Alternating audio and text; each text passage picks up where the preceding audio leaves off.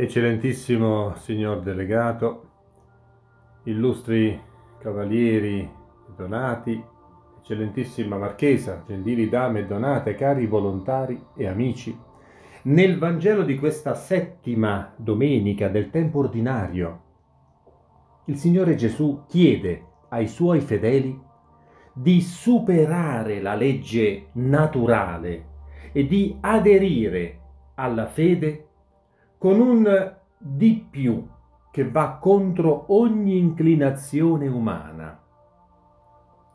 Il Signore Gesù ordina un'etica rivoluzionaria che all'epoca, e direi ancora oggi, risultava e risulta tuttavia inaudita.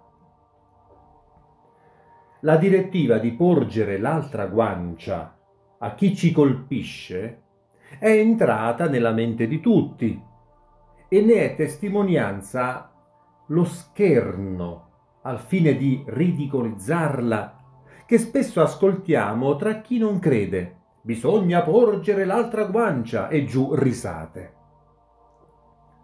Non sappiamo cosa sarebbe il mondo se si dovesse affermare questa resistenza passiva.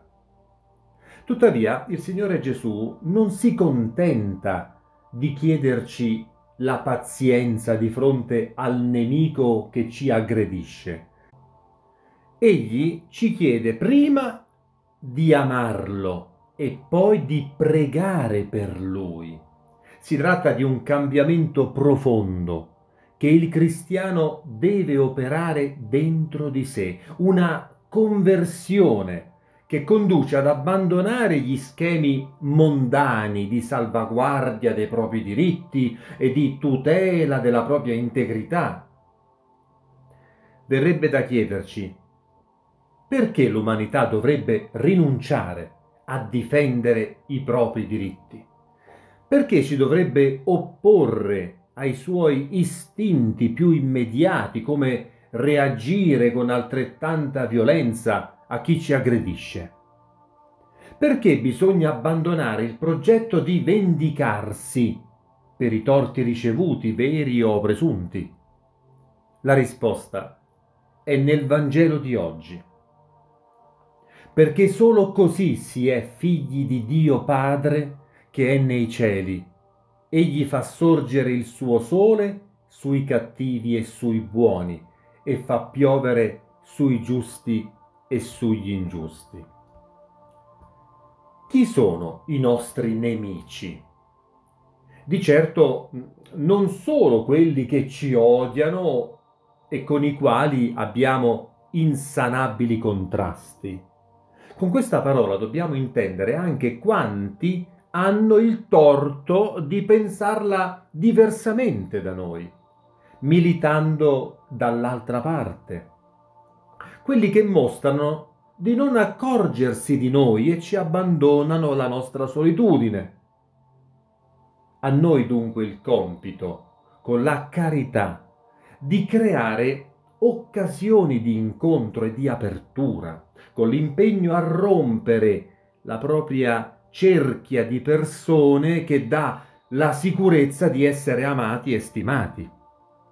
Il cristiano deve sfidare l'indifferenza e creare ponti di comunione. Il regno di Dio inizierà a venire in questo mondo quando l'umanità cambierà il metodo di convivenza, abbandonando il metro del profitto, il metro della simpatia, il metro dell'autocelebrazione, superando la sapienza politica delle cose terrene. In tal guisa, al cristiano non basterà amare il prossimo, ma per essere figlio di Dio egli deve anche lasciarsi amare, poiché Dio ci offre molto attraverso il prossimo. Cari cavalieri, la via spirituale che il nostro glorioso ordine offre ai suoi membri è, a ragione, una via di perfezione. Il Signore Gesù ci ha chiamati alla perfezione attraverso questa strada, che non ha nulla a che spartire con le regole della mondanità. Una perfezione che implica un cambiamento interiore di vita, un cambiamento di mentalità.